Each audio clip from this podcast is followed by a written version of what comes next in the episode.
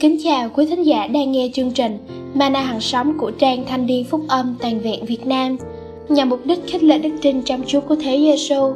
Hôm nay chúng ta sẽ cùng nhau suy ngẫm chủ đề Chọn lựa và bước đi. Trong cuộc sống, mỗi người sinh ra và lớn lên đều có những hướng đi, con đường khác nhau mà mình lựa chọn. Nhưng không phải con đường nào sự lựa chọn nào cũng mang đến sự phước hạnh cả. Dễ lắm chúng ta chọn sai đường chọn sai hướng đi người thế gian, họ luôn tìm cho mình những gì dễ dàng đáp ứng nhu cầu xác thịt tạm thời mà không quan tâm đến những nhu cầu thuộc linh đời đời. Nhưng chúa giêsu nói rằng, ta là đường đi, chân lý và sự sống. Chẳng bởi ta thì không ai đến được cùng cha. Một lẽ thật cực kỳ quan trọng đã được bày tỏ ra cho chúng ta. Chúa giêsu muốn nói với tất cả chúng ta rằng, chính ngài là con đường duy nhất để chúng ta được đến với đức chúa trời và là con đường duy nhất dẫn đến phước hạnh đời đời. Chắc hẳn, chọn lấy con đường dẫn đến vương quốc đức chúa trời là điều mỗi cơ đốc nhân cần phải chọn. Điều mà chúng ta cần nhận biết ở đây là chúng ta đã và đang đi trong con đường phước hạnh trọn vẹn. Vậy thì, hãy giữ vững niềm tin và tiếp tục bước đi trên con đường phước hạnh đó.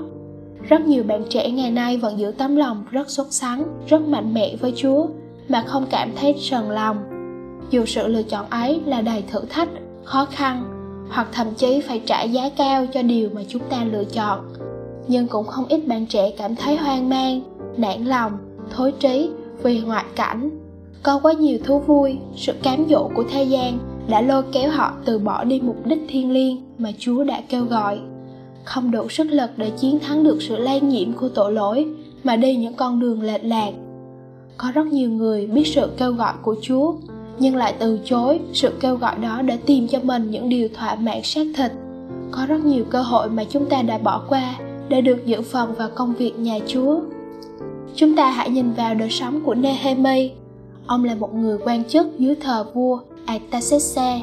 Hàng ngày, trong sự tiện nghi và quyền thế, nhưng ông có tấm lòng cưu mang đến dân sự của chúa, cho công việc nhà chúa.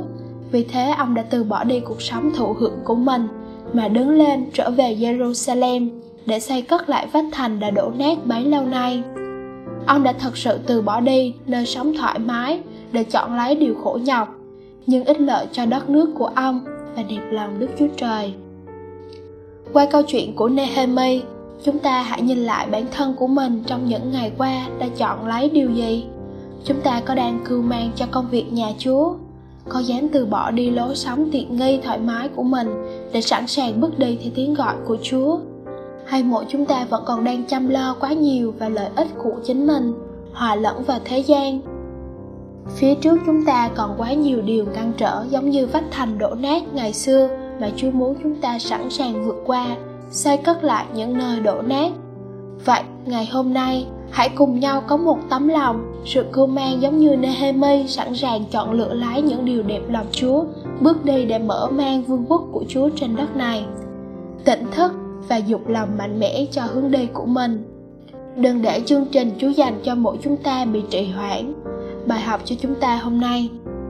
Sẵn sàng từ bỏ lối sống thỏa mãn, lợi ích tạm thời mà lựa chọn lấy những điều Chúa kêu gọi và bước đi hoàn thành chương trình Chúa dành cho mỗi chúng ta. Chúng ta cùng cầu nguyện.